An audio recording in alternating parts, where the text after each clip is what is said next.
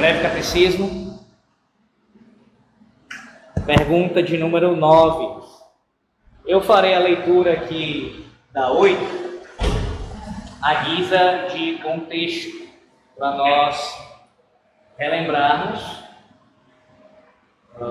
porque a 8 ela, ela, ela é um link, né? ela serve como um link entre a pergunta anterior, a 7, ao assunto da pergunta anterior, a 7, aos decretos, e a 9 em diante, que é a execução dos decretos. Então eu quero só ler por causa disso, para a gente poder se contextualizar mais uma vez.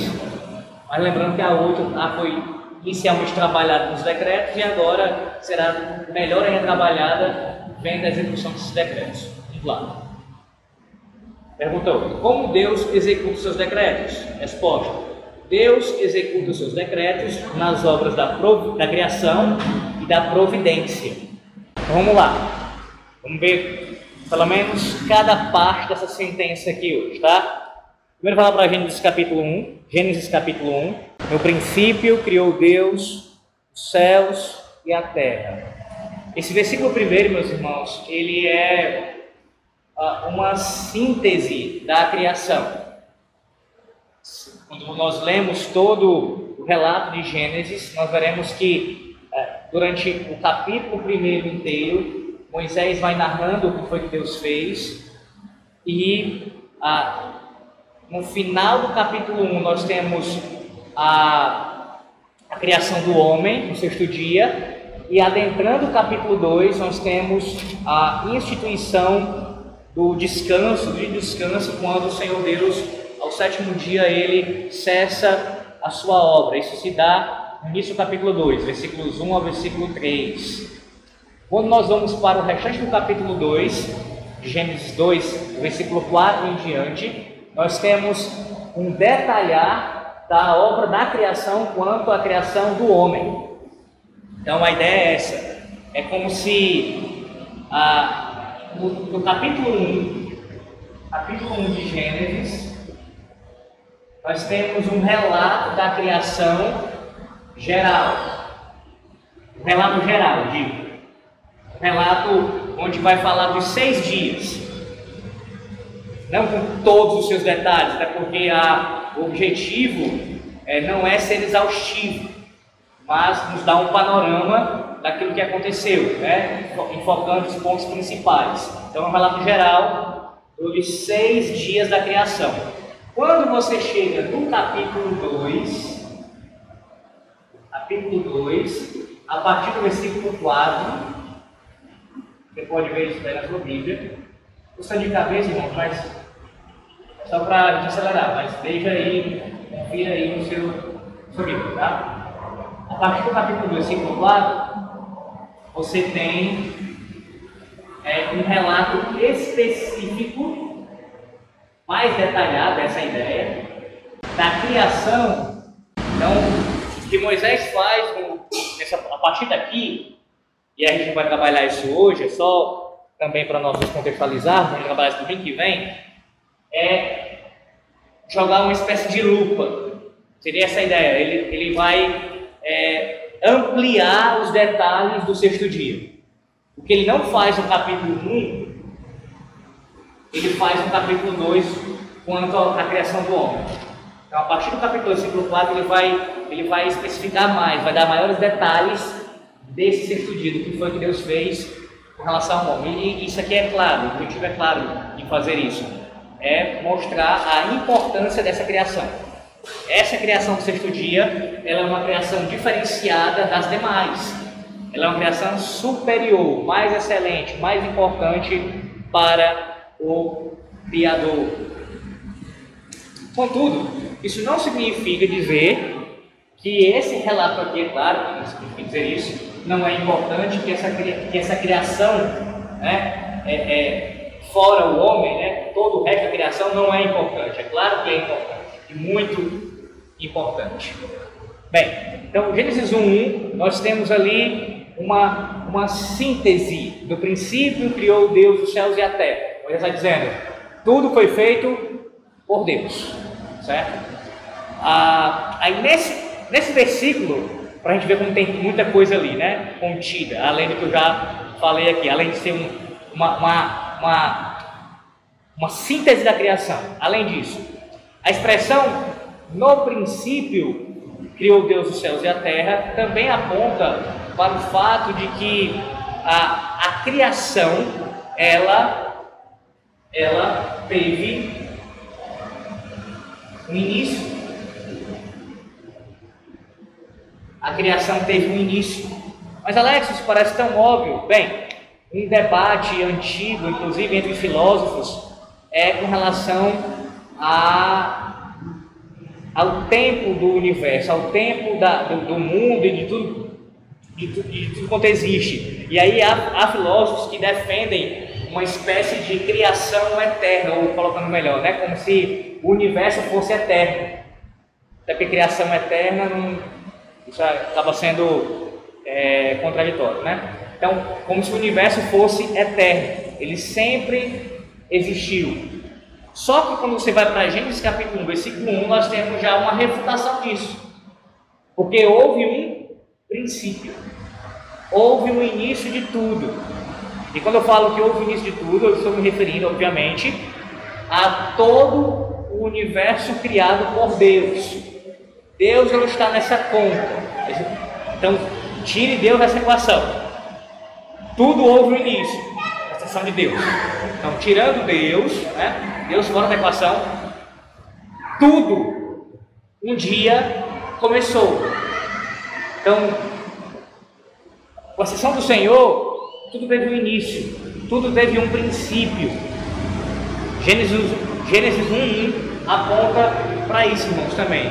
A gente não pode cair nesse, nesse falso ensino de que o universo ele, ele é ele é eterno, certo? Na verdade, por mais que ele seja vasto e muito antigo, ele teve um início, um início. Em segundo lugar, nós também temos a só nesse versículo de Gênesis 1, o fato de que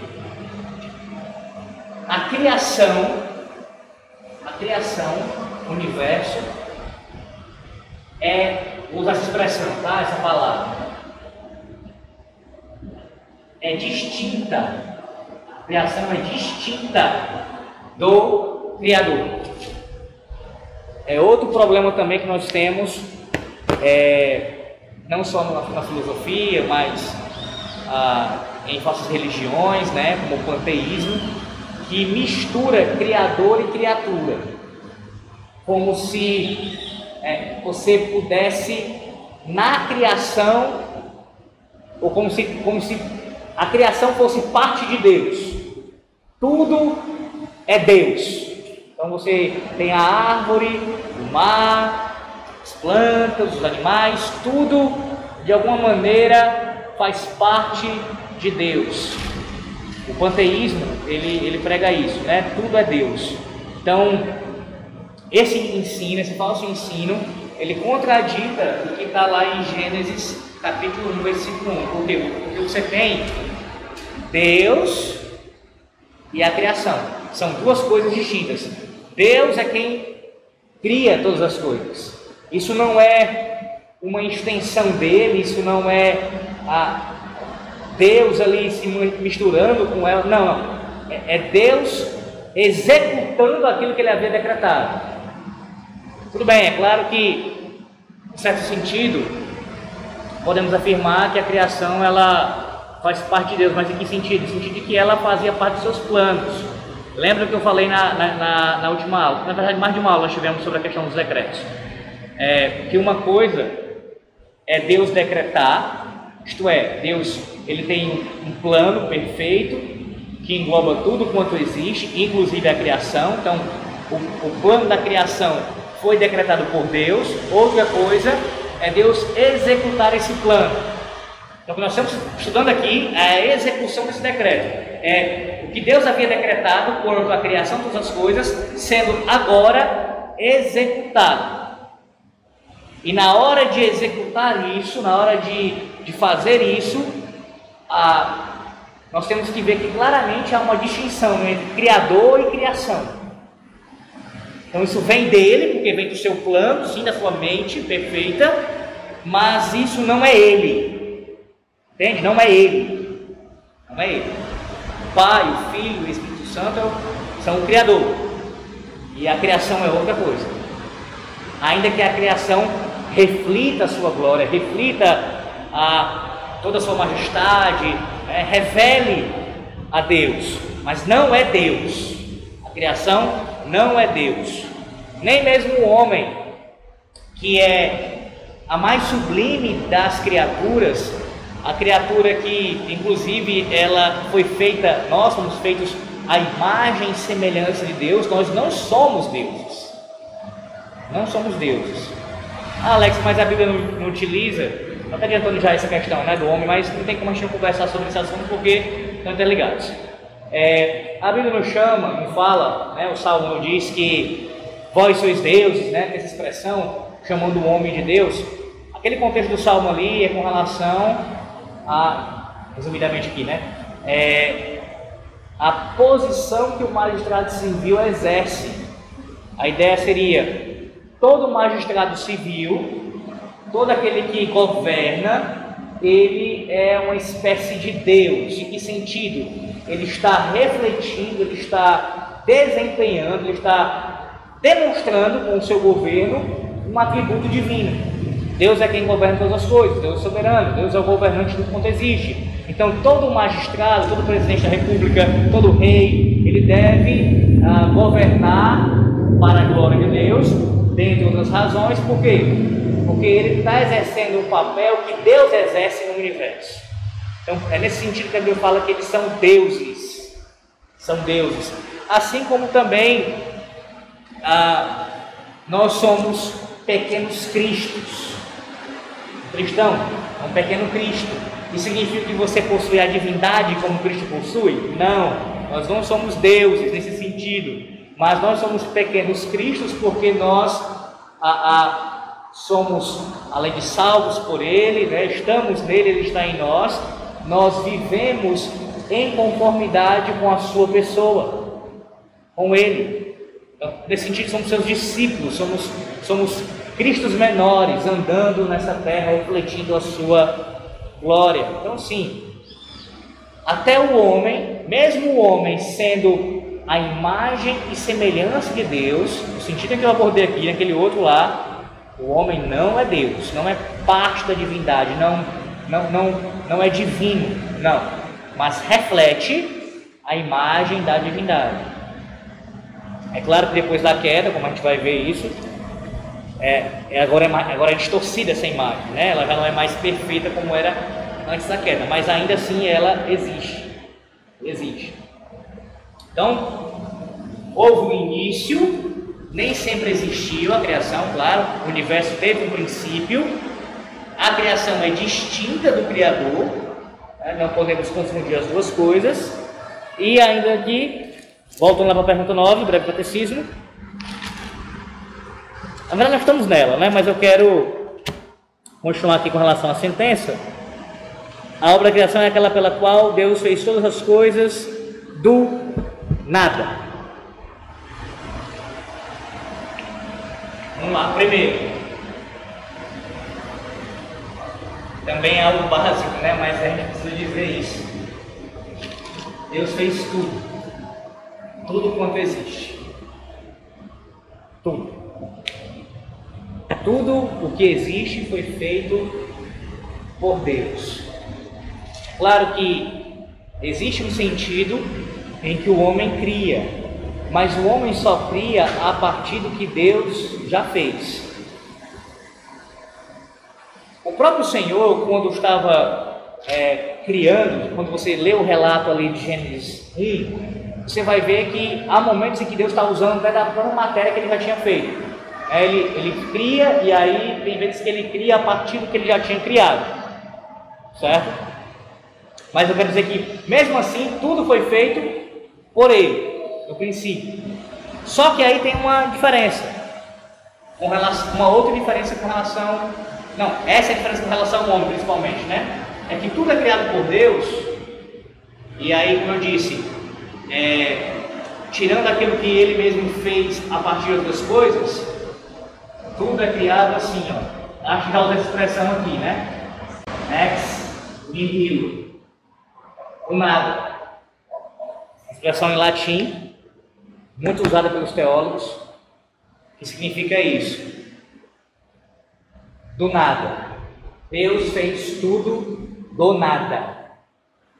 E aí, aquele que gosta de, de lógica, como eu gosto também, claro, mas eu digo, acaba deturpando a fala, assim, ah, mas do nada nada vem. Não, a ideia não é essa. A ideia não é essa. A ideia quando se diz ex nihilo, que Deus fez tudo do nada, é que Deus é o único que tem capacidade para trazer à existência aquilo que não existia antes, sem precisar de nenhum tipo de intermediador, de nada que através, ele só, como homem que precisa sempre criar a partir de alguma coisa. Não, Deus pode, como fez, tudo sem nada existir antes. Ele não precisou de nenhum material para poder fazer. E quando ele fez assim, ele fez porque ele quis. Porque ele quis. Então ele não necessita de algum material pré-existente para poder assim então criar. Até porque se isso fosse verdade, então ele não seria Deus. Não seria Deus. Então criar do nada, não entenda isso, do nada nada vem. Não, é no sentido de que ah, veio de algo, é claro, veio de quem é tudo, Deus, de quem tem poder de dar vida, de trazer à existência aquilo que não é. Então essa é a ideia de ex nihilo. Irmãos, isso é algo impressionante. Pelo menos ah, todas as vezes que eu paro para pensar nisso, meditar nessa verdade, é algo que dentre tantas verdades bíblicas nos impressiona acerca do poder do nosso Deus. Veja, se já é algo fascinante, eu não sei se você fica assim fascinado com pessoas que são muito criativas, que têm habilidade para engenhosidade, né, para criar coisas assim absurdas, né? os inventores, por exemplo, da história. Agora imagine você conceber um ser que tem a capacidade de fazer qualquer coisa só pela palavra do seu poder. Só em dizer: haja luz e ouvi-los. É, é dessa maneira quando a gente olha para Deus, para sua revelação, que nós temos uma compreensão maior da sua grandeza. Quando você imagina que tudo isso que existe o vasto universo foi feito pela palavra de Deus, Deus disse e ele veio a existir. É, não tem como medir um poder desse. Como a própria teologia reformada coloca, né? Deus ele é onipotente. Ele tem todo o poder, não há limitação no seu poder, não há nada que possa é, impedi-lo de agir, de operar, e não há nada que ele não tenha condições de fazer, a não ser, é claro, aquilo que, ah, como nós colocamos, né? Já ensinei sobre isso daqui, nada que contradiga a sua natureza. Então, claro que Deus não pode pecar, Ele é santo. Só que poder pecar não é uma habilidade, não é ah, algo honroso, não é uma vantagem, digo. Não, não, isso, isso não seria algo. Ah, ah, Deus não pode pecar, então ele está em desvantagem. Deus não pode pecar, ele, ele tem um defeito, tem, tem algo que ele não tem capacidade de fazer. Não, pecar seria um defeito, seria uma, imperfe, uma imperfeição. Como é uma imperfeição? Exatamente. Ele não poder pecar é justamente uma demonstração da sua perfeição. perfeição. Então, ter todo o poder para fazer o que quiser significa fazer o que quiser em conformidade com a sua natureza, que é santa, exatamente. Então Deus fez tudo do nada, irmãos, do nada. Ah, lembrando, veio agora a minha memória isso, que por vezes a Bíblia utiliza, é, traz a ideia da do poder da ressurreição de Cristo e da nossa ressurreição final, fazendo um paralelo com esse mesmo poder criador de Deus. O que significa isso? que a, da mesma forma como Deus trouxe tudo que existe do nada, pela palavra do seu poder, é o mesmo poder que garante a nossa ressurreição final. E nós um dia seremos ressuscitados porque morremos em Cristo, porque nós estamos em Cristo. Então, o mesmo Deus que falou haja luz e veio tudo à existência, com esse mesmo poder, ele um dia chamará o seu e o meu nome e a gente ouvirá no túmulo. Impressionante, né? Impressionante. Poder de dar a vida do Senhor. Outra coisa também que eu queria destacar ainda, ah, no nosso breve catecismo, aqui, fez as coisas do nada, pela palavra do seu poder. Só para a gente é, ver a passagem, né? Vai lá para Hebreus capítulo 11, versículo 3. Só para nós fundamentarmos isso daqui também. Eu estou falando é, é, várias vezes pela palavra do seu poder. Eu imagino que os irmãos devem ter a referência de cabeça, mas para a gente só ratificar aqui. Hebreus 11, versículo 3. Quando nós falamos, ah, quando o catecismo fala aqui, inclusive nesse texto de Hebreus, Deus criou tudo, irmãos, e foi pela palavra do seu poder. Lembre-se que esse tudo aqui estão sim as coisas visíveis e invisíveis. Então, por mais que existam coisas que estão imperceptíveis aos nossos olhos, isso envolve o microcosmos, né, por exemplo, bactérias, tantas outras coisas que nós não temos como enxergar a olho nu, como também o mundo espiritual, anjos, ah, não quer dizer que não existem. Ao contrário, ele fala essas coisas, né? E há coisas que a ciência mostra que não contradiz a palavra de Deus, pelo contrário. Então, o mundo invisível também foi feito pelo Senhor. Nada está fora do seu controle, e tudo feito pela sua palavra. Mas eu quero que você veja aí na sentença do catecismo falando sobre outra coisa importantíssima também, que eu não quero que você de forma nenhuma jamais perca isso de, de vista. Outro aspecto da criação. A criação foi, o decreto da criação foi executado seis dias. E sim, eu creio nos seis dias literais. Inclusive, eu creio piamente que a negação dessa doutrina ela traz implicações seríssimas para a igreja, a ponto até mesmo de correr graves heresias se a pessoa for consistente. Lembrando, eu sempre gosto de falar isso, porque até para você depois não, não se ver com um argumento nessa cabeça, alguém usar contra você, né, você não saber responder. É o seguinte: ah, mas eu conheço crentes, conheço pregadores que não creem nos seis dias literais da criação e eles permanecem pregando o evangelho. Como é que você fala isso?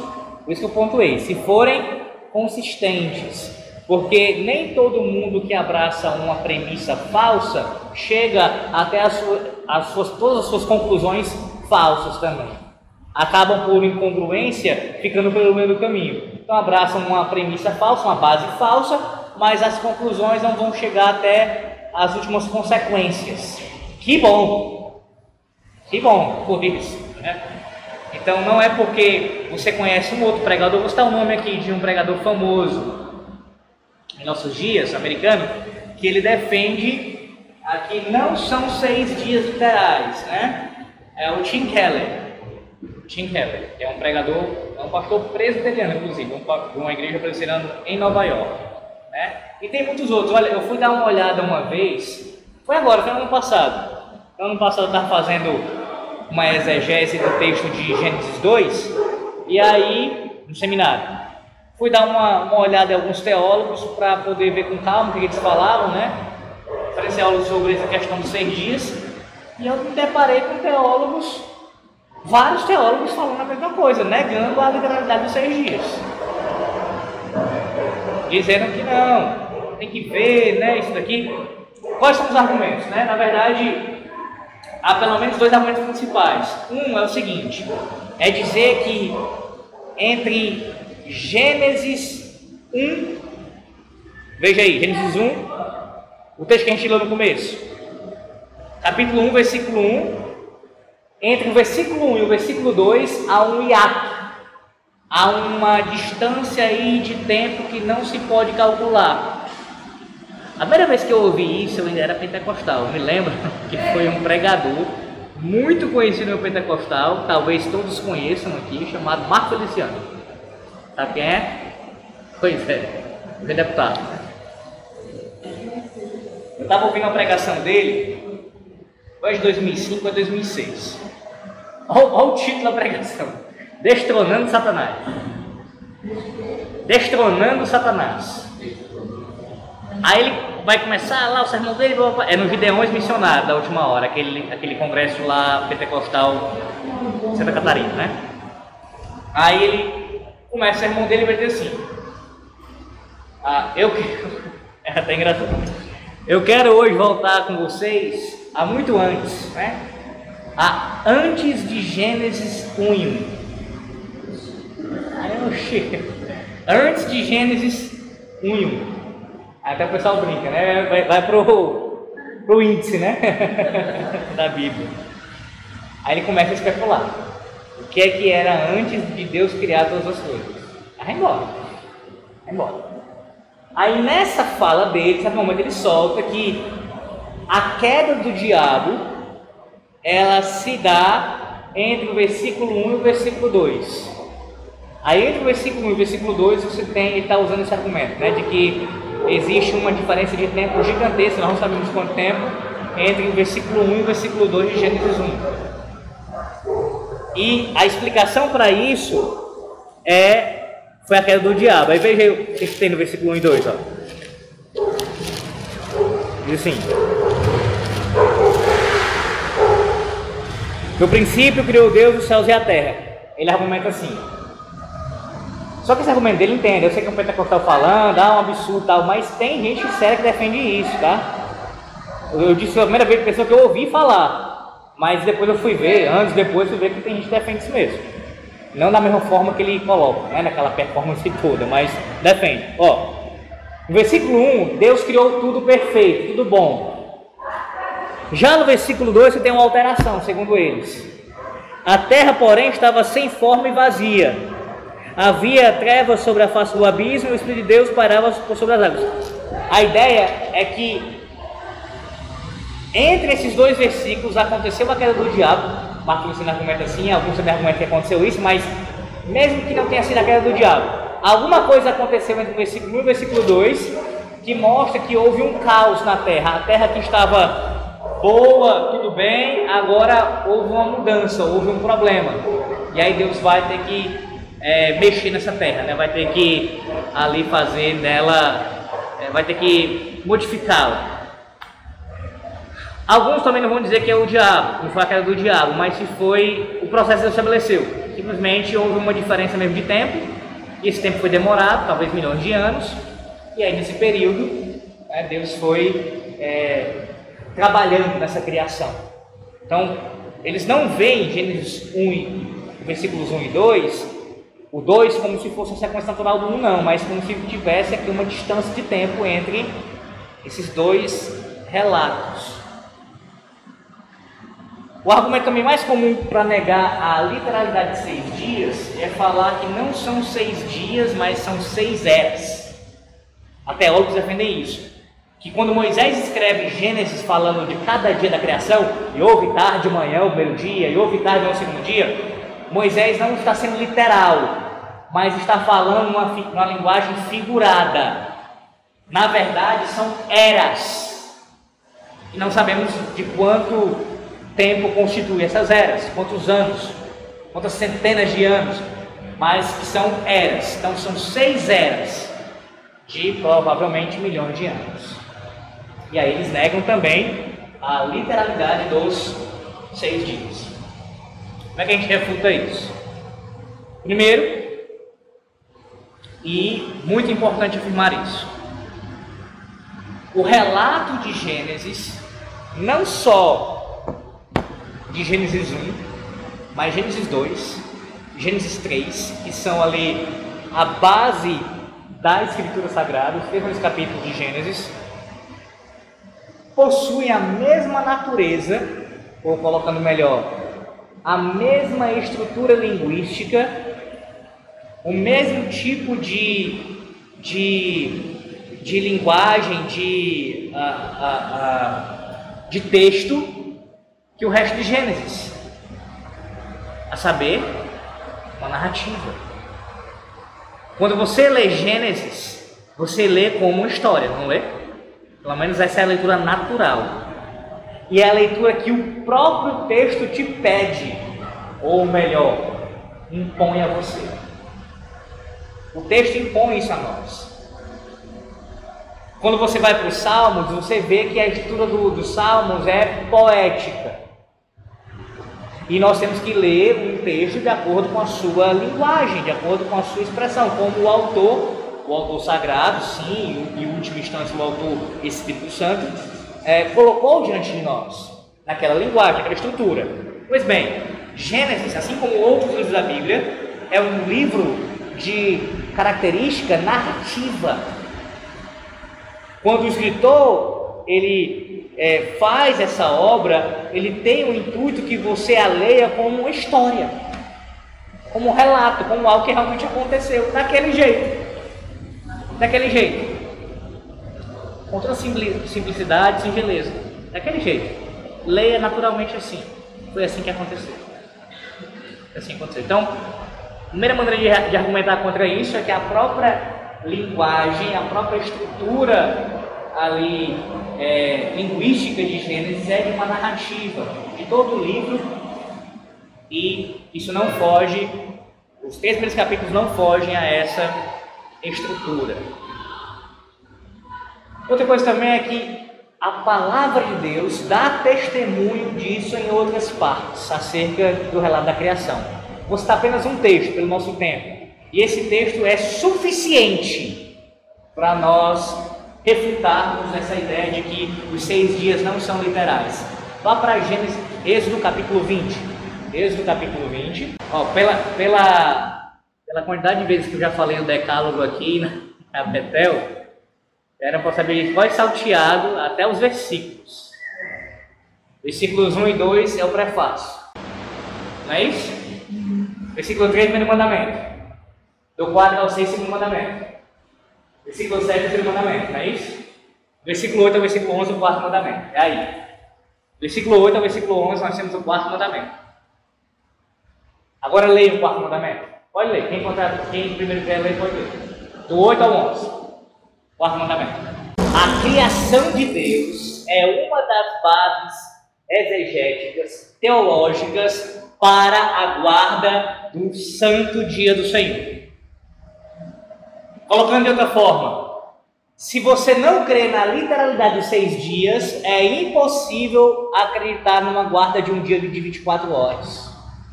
Só faz sentido guardar um dia de 24 horas se os seis dias que precedem esse dia, no caso agora são posteriores, que houve a mudança do dia do sétimo primeiro, forem de 24 horas. Não há nenhuma dúvida, e aqui é claro, por mais que teólogos não reformados neguem a continuidade da guarda do Shabat, a guarda do dia do Senhor, digo, não, nova aliança, nós não devemos guardar o domingo e tal. Por mais que neguem isso, alguns neguem isso, os que não são reformados, não vão negar de forma nenhuma que na antiga aliança o sábado era guardado. Isso aí é explícito, não é? Pronto, o sábado era guardado. Pois bem, na hora de falar uma das fundamentações, outras razões, por que vocês vão guardar esse dia? Porque o Senhor Deus fez o mundo em seis dias. E no sétimo, ele descansou. Vocês vão guardar uma era inteira? Claro que não. Guardar um dia de 24 horas. Por que base? Porque Deus guardou um dia de 24 horas. Descansou no dia de 24 horas. Cessou a sua obra né? naquele dia. Durante seis dias e 24 horas ele trabalhou. Então esse argumento para mim ele é irrefutável. Irrefutável. É, é aquele tipo de argumento que você pode deixar a pessoa louca aí. Pode morrer aí estribuchando com o texto. Porque não tem o que dizer. Vai dizer o que contra isso? Não dá para negar. É explícito. Né? Seis dias literais. Seis dias literais. Seis dias literais e eu usar isso negociável, como qualquer verdade da palavra de Deus, especialmente aquelas verdades que envolvem as questões criacionais, porque ali são princípios imutáveis e a gente não pode abrir mão deles sob pena de vivermos terríveis consequências. Pode ir atrás, que o teólogo que começa a questionar a literalidade dos seis dias, ele vai começar a questionar o relato de Gênesis como um todo. É como eu falei, alguns vão ser tão consistentes, e bom, mas naturalmente é o caminho que muitos seguem. Ah, não foram seis dias. Não era um homem e uma mulher literalmente lá. Não era uma serpente. E assim vai. assim vai. Então, parar por aqui, né? Tem outra sentença que eu vou também comentar ainda. Ah, temos pouco tempo, vamos lá. Ah, no final, já. Pela palavra do seu poder, no espaço de seis dias, e tudo muito bom tudo muito bom. A criação do Senhor, ela, ela foi feita, né, de maneira perfeita. Perfeita. Só comentando aqui brevemente, bem breve, tá? Com relação aos seis dias ainda, não necessariamente seis dias, mas essa ideia de tempo, né? É, nós não sabemos com precisão qual é a idade da Terra. É uma outra briga violenta em teologia quanto a isso. Há alguns teólogos que defendem uma Terra mais antiga e outros defendem uma Terra jovem, certo? A gente fala de jovem, não falando de milênios. Só que se defende a Terra mais antiga, é, são esses que normalmente também vão negar a literalidade de seis dias. Vão falar de eras. Por quê? Porque os que vão por esse caminho, eles tentam conciliar a teoria da evolução com o criacionismo. E é claro que não dá para conciliar tudo. Então, até onde eles conseguem se conciliar. Dentre essas coisas, eles vão dizer o seguinte: não, realmente a Terra tem milhões de anos. Foi Deus quem fez, mas ela tem milhões de anos. Milhões de anos. Eles tentam conciliar o relato da ciência, né, desses milhões, bilhões até de anos, com o relato de Gênesis. Você tem que encaixar ali. Nós não cremos nisso, como reformados que somos, como presbiterianos que somos. Nós negamos isso.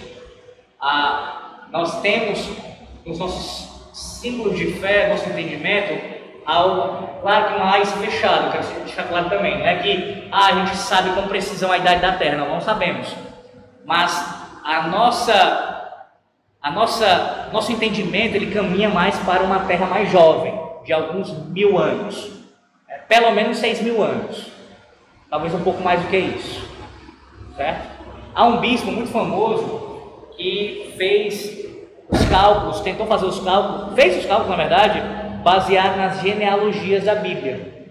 E aí ele chegou nessa, nessa, nessa idade de 6 mil anos, né? como se a Terra tivesse esse tempo. A gente não pode precisar, repito. Mas acredito que seria menos do que isso, menos do que 6 mil anos. Agora, quanto a mais? Quanto? Não sei. Não sabemos. Não temos como fechar a questão que a Bíblia não nos diz. E por que não nos diz? Porque a Bíblia não nos foi dada para satisfazer a nossa curiosidade. Há muitas e muitas coisas que a Bíblia não responde propositalmente, porque não foi, não está no seu escopo, não está de acordo com a vontade de Deus. Deus não quis revelar isso para nós. Não é para satisfazer minha curiosidade nem a sua, mas é para nos mostrar o caminho da salvação, por meio de Cristo Jesus. Então é uma informação que não vai não contribuir, Deus entendeu assim, não contribuiria em nada para a nossa vida como cristãos. É que um dia que possa saber se Deus quiser nos revelar na glória, mas ah, por hora nós caminhamos mais nesse sentido de uma terra mais jovem, nesse sentido de alguns mil anos, mas não sabemos precisar isso.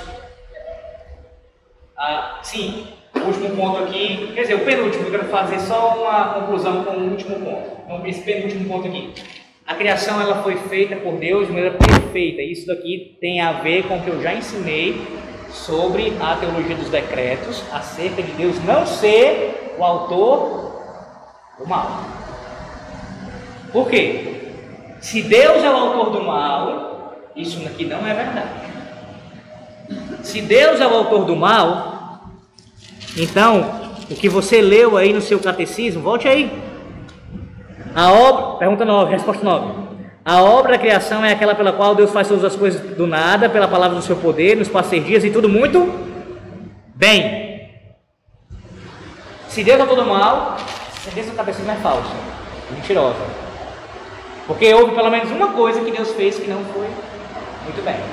Não foi muito bom. Deus fez o mal.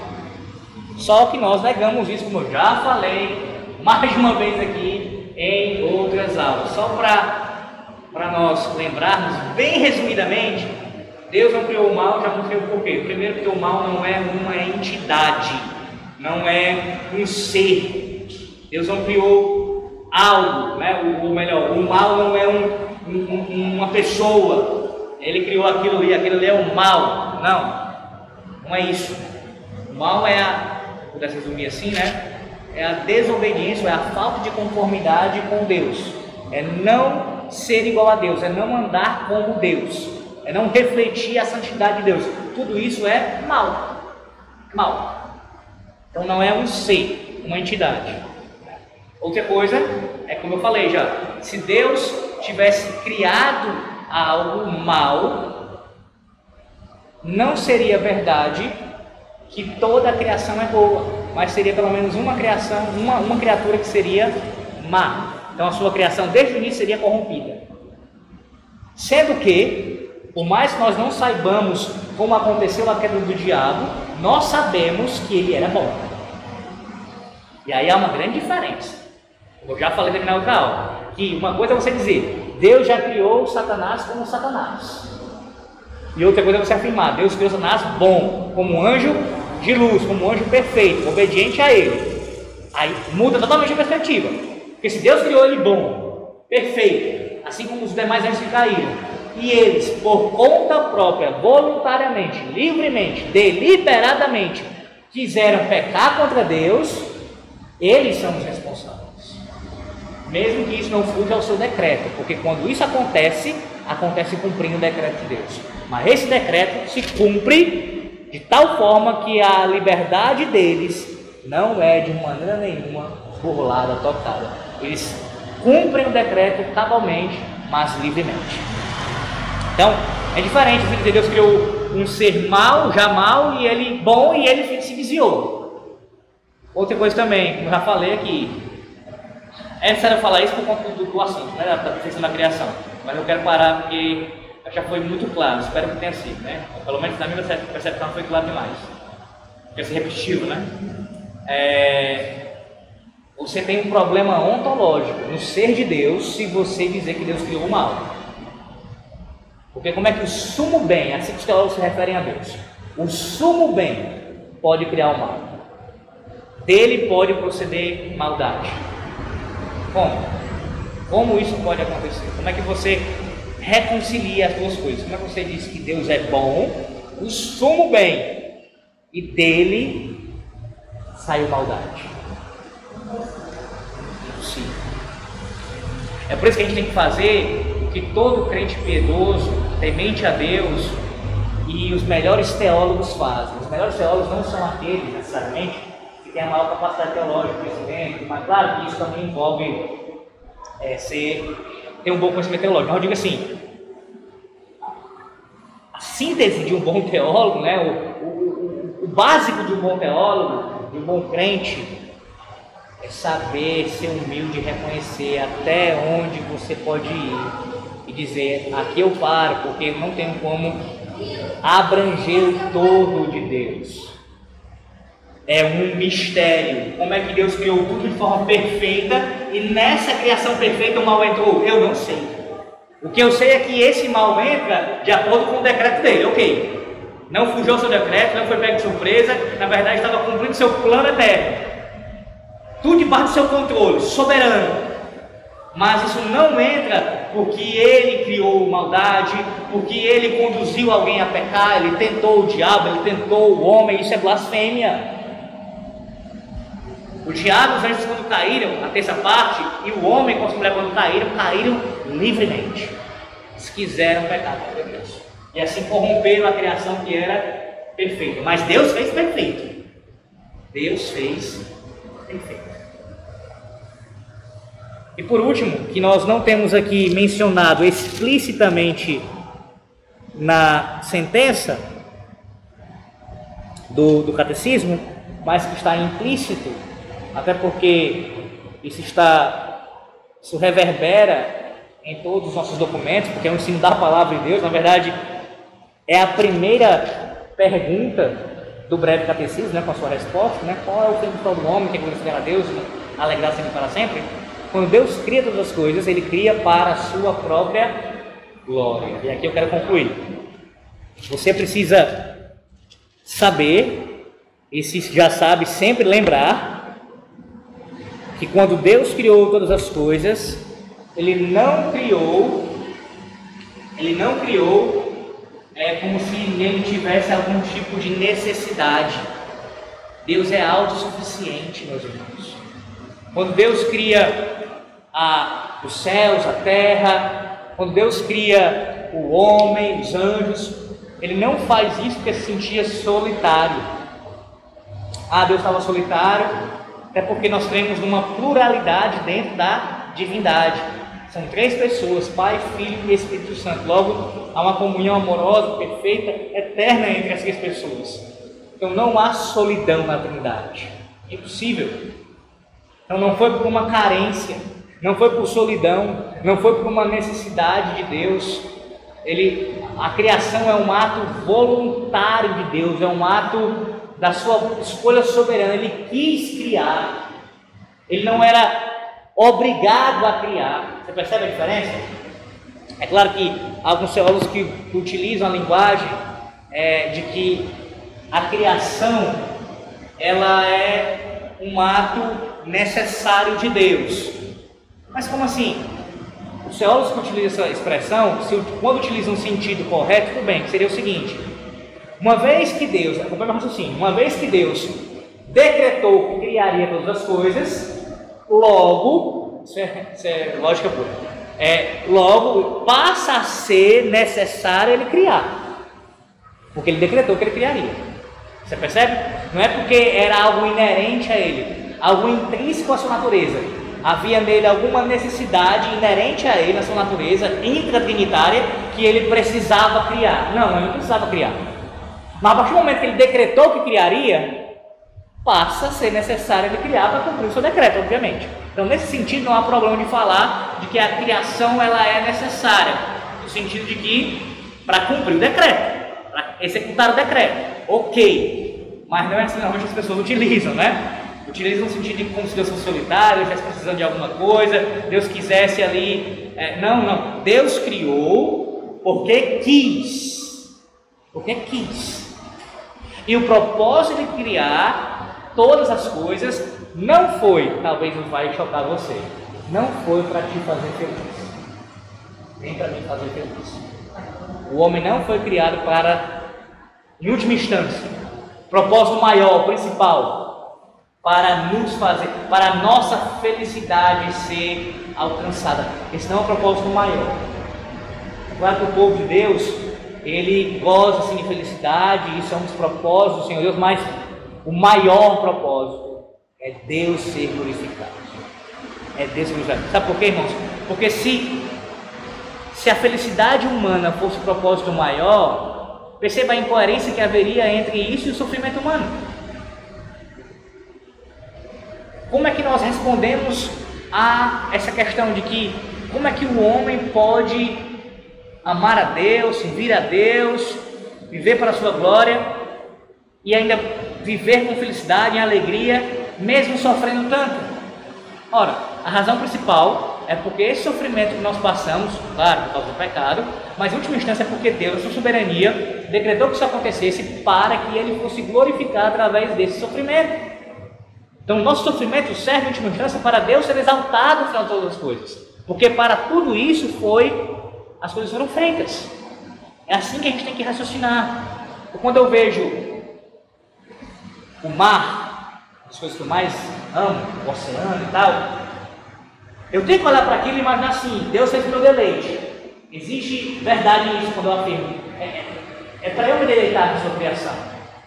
É maravilhoso poder tomar um banho no mar, né? ver o pôr do sol, que coisa belíssima. Então, sim, nós, nós somos alvo disso, nesse sentido. Mas em última instância, Deus é para você olhar para esse mar, para esse sol, é para você olhar para o inseto, é para você olhar para os grandes animais, para as constelações e se admirar assim, se espantar com isso, se deleitar assim, mas acima de tudo dizer: Glória seja dada a ti, Senhor, que fez os céus, a terra e tudo quanto neles há. Que através disso eu vejo a, as tuas impressões digitais, eu vejo ali a tua boa mão, não, só apenas, não apenas porque o Senhor fez pela palavra do seu poder, mas o Senhor continua sustentando cada coisa pela palavra do seu poder. Então é assim que a gente tem que olhar para a criação, dessa maneira, vendo Deus através dela, vendo a sua glória sendo refletida na criação, porque esse é o propósito maior de Deus ter criado todas as coisas, é para que Ele seja glorificado. E aí, meus irmãos, muda completamente a percepção das coisas quando você olha assim para o mundo. Porque se o mundo não foi feito em última instância para a minha satisfação pessoal, para o meu deleite pessoal, para a minha alegria, por mais que isso passe como um propósito, mas não é o maior. Então todo argumento que alguém utiliza como ah, eu nasci para ser feliz, eu sofro. Ah, ah, eu tenho que fazer isso mesmo porque isso me dá alegria, isso me dá prazer, como se a satisfação pessoal do indivíduo fosse a resposta para ele fazer o que ele quiser. Não, a satisfação em Deus e fazendo as coisas para agradá-lo, para a sua glória, é que é o propósito das coisas. É assim que a gente tem que pensar. Então a gente para por aqui. Nossa aula de hoje sobre a doutrina da criação e se Deus quiser no próximo domingo nós veremos a criação do homem, né? Vamos trabalhar um pouco mais nisso, algumas, alguns aspectos dessa criação e também falando já um pouco sobre a queda. E aí depois disso a doutrina da providência, tá bom?